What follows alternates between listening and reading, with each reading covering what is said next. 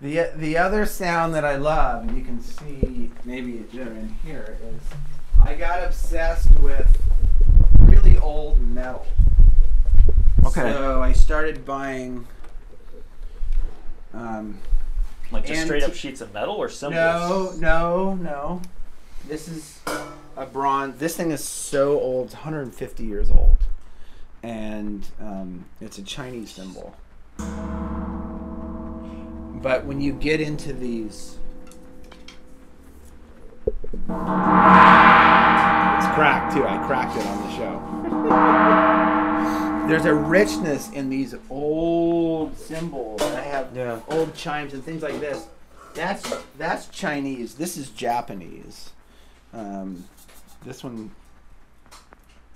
Is that Ken? Oh. So I used a lot of these sounds for the red dragon because Okay. I, I like. Look, he's a dragon. Yeah. I think of a red dragon. I, I think of uh, China. Yeah. Chinese. Let me- let me- No, that's fine. Wait, wait, wait. Sure. I'll speak.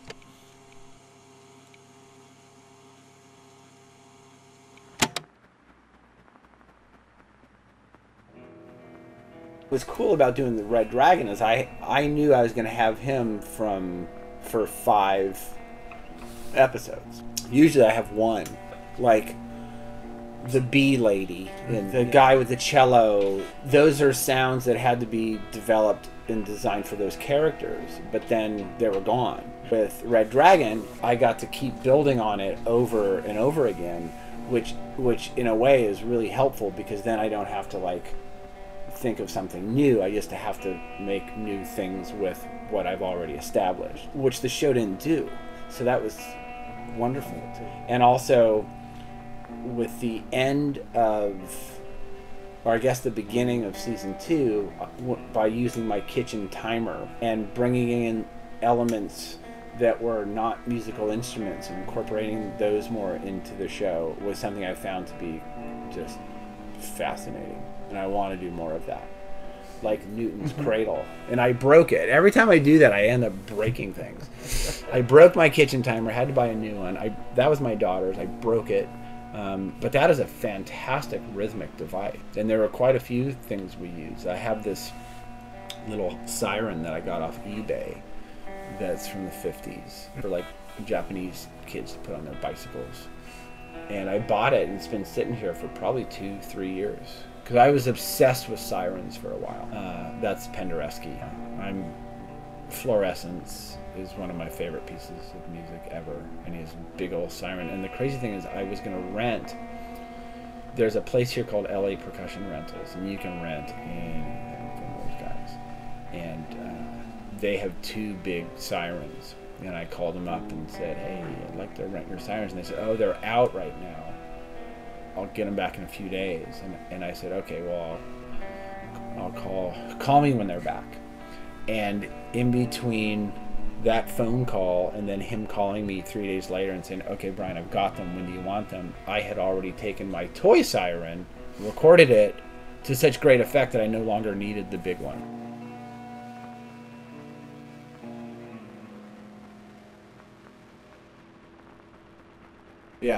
Well, they did give me a whole act of just him becoming the dragon. um, I got these a set of these instruments.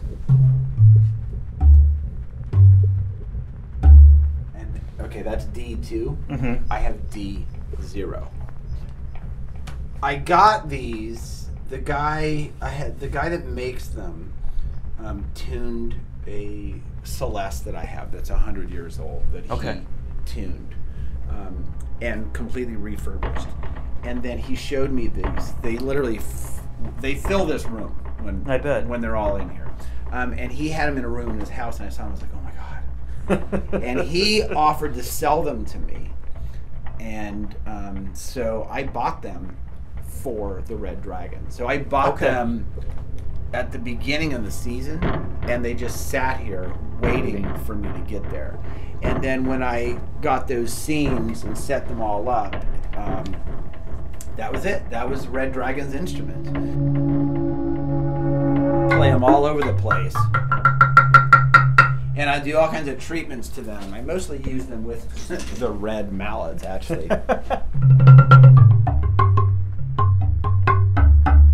the the problem with this with these instruments is that I basically have a D minor. I don't have, you know, there's no C sharp. There's no. I don't have any sharps, or Right. flats, and I don't have a full set. So I have what he made. Um, so I've got three Ds, I've got three Gs, I've got the As. Um, but I used a lot of those. Uh, there are some other things that I did that I had never done before. Like, th- and this is one of my favorite tricks. I also got these wood blocks and those temple blocks. Mhm. Um, I love I think you wood. had those for season two. I think right? I had the, the wood blocks, yeah. Okay. Uh, or those, but not these. Okay. And what I love about these is check this out. I play them like this. So I can bow them and make different sort of things out of them, you know, by.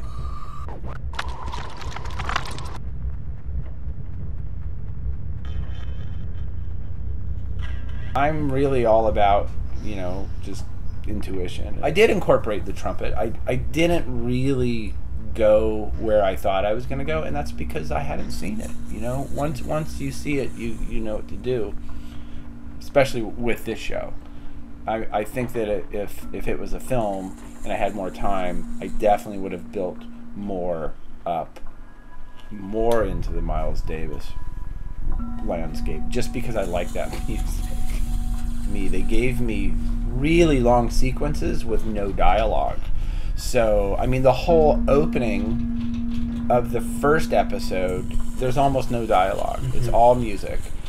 And then with the Red Dragon, that whole first opening with Richard becoming the dragon, there's not a lick of dialogue in the whole first act Yeah. and then with the i mean there's a lot there's more moments of sort of montagey just music and, and visuals with no dialogue. I have to do so much to keep the show moving and keep it interesting and and and it did become more artsy probably because of that because i pushed it as far as i could.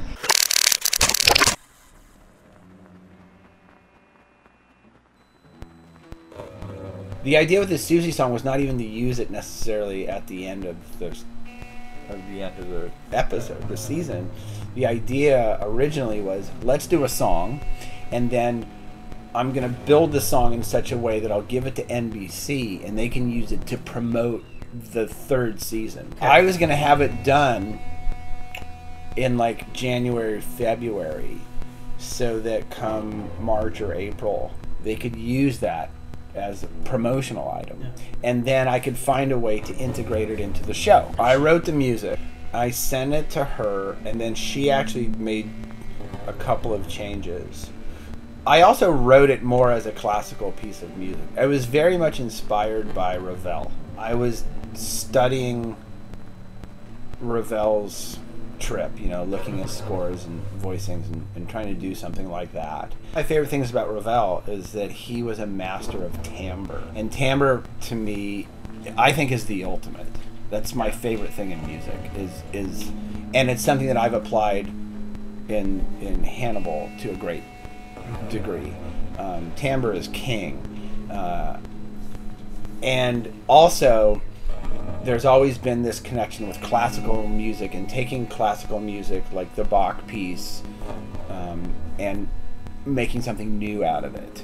So that's where I started with that particular piece. Though in the end, you you wouldn't even know that had I not told you. But so I started as an experiment like that, and then I, since I was going to send it to Siouxsie, I kind of rearranged it to be more like a pop song, which was really difficult because I have very little interest in pop structure now. I really do. Like, I don't want to go back to a verse, you know. And after she did it, I took it and put it in and lined up the back of it so it would end, and then started taking it all apart and so I only kept the orchestra, just the strings in the front, and some of my percussion textures and things. And then um, I added score to it to go with the fight and the pictures. But at one point, when they go off the cliff, that's the song full. Like there's nothing changed in there. But up to that point, it's all deconstructed. But the the piece of music plays musically the way it was created. So it's I didn't remix it. I mm-hmm. didn't edit it. I just took stuff out. I mean, what happened with Siouxsie was magic. I couldn't have planned that better. I just put that in. We did it as a piece of music, and since she was such a fan of the show, she was able to put that into her lyrics and, and, and, and to make something that was just the right thing for the show in so many ways. I mean, But she didn't know what scene it was going to no, she hadn't seen it until it aired. And. I was telling her, it's like, I said, Sue, you.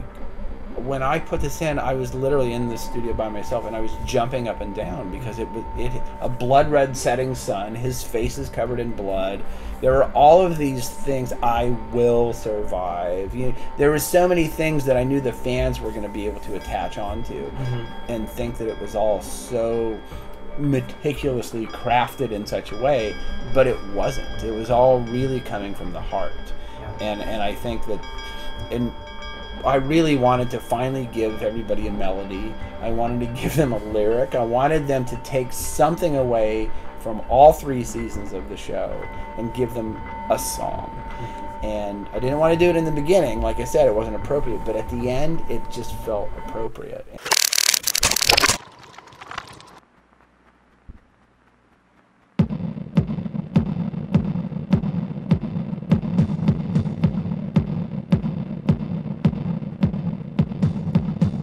I may never have an opportunity to work in network television again because I think network television I think we killed it. I think network television is essentially dead. So I'm I'm I'm totally satisfied with the way Hannibal ended. If I never do another um, any more Hannibal Lecter stuff, I'm okay with that because I'm really happy with how it ended and, and what we did with it. I think it'll grow over time. But I have a feeling that we will do a film or pick it up. We just we need a break. As challenging and as difficult as it was, it was still kind of easy. We knew what to do, Right. and it's time to it's time to throw everything away and start over.